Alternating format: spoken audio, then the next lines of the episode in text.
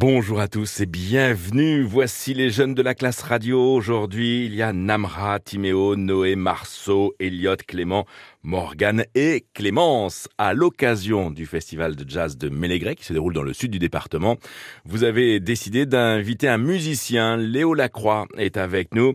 Léo, vous avez fait partie de Corda, Château-la-Pompe. Aujourd'hui, vous jouez avec La Croqueuse, Vistina Orchestra ou encore La Route du Rhum hein, qui euh, s'est produit cette semaine du côté de Mêlée du Maine. Et alors, alors, une première question avec Marceau. Pourquoi autant de formation Parce que la vie de musicien n'est pas facile du tout. Et donc pour, entre guillemets, remplir son temps et remplir son frigo, on est obligé de travailler dans plusieurs formations pour pouvoir... Euh, c'est encore une histoire d'argent, bêtement d'argent, mais c'est aussi une histoire intéressante de jouer avec des gens différents, des musiques différentes. Donc voilà, ça, pour le frigo et pour le, l'apprentissage de plein de choses différentes.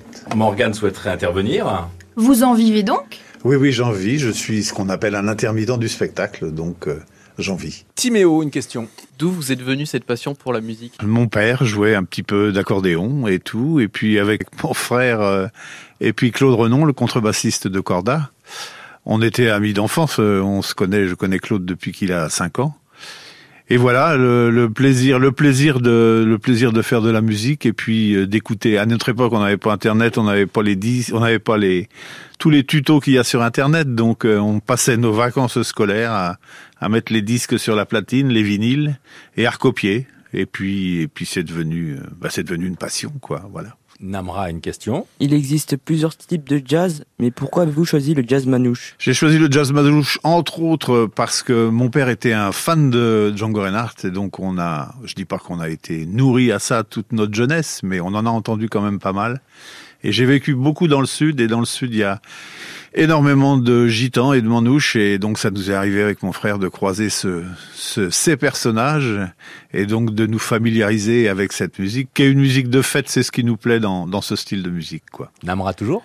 Et c'est quoi la différence entre le jazz manouche et le jazz traditionnel? Alors là, ça va être, ça va, ça va être compliqué. Ça, je sais même pas si je vais pouvoir expliquer. Le jazz traditionnel existe depuis, euh, depuis, je sais pas moi, euh, une bonne centaine d'années, largement, largement. Beaucoup de manouches sont était guitariste euh, dans les années, allez, on va dire dans les années 20, 30. Ils accompagnaient les, les accordéonistes dans les balles populaires. Et puis quand la vague de jazz est arrivée en France, certains manouches se la sont appropriés. Ils se sont dit pourquoi on jouerait pas ce style-là? Ils ont interprété tous ces tous ces thèmes de standards de jazz américains, puisque en gros c'était quand même les Américains qui qui avaient ramené ça. Et ils se, ils se les ont appropriés en fait. Ils les ont colorés avec leurs influences personnelles de tout ce qu'ils avaient entendu dans leur vie. Et voilà, et donc ça a donné le jazz manouche, qui est un petit peu particulier.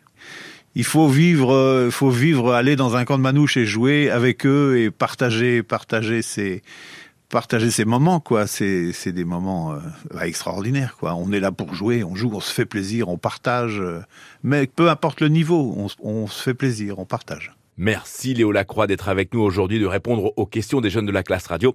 On vous retrouve dans quelques instants.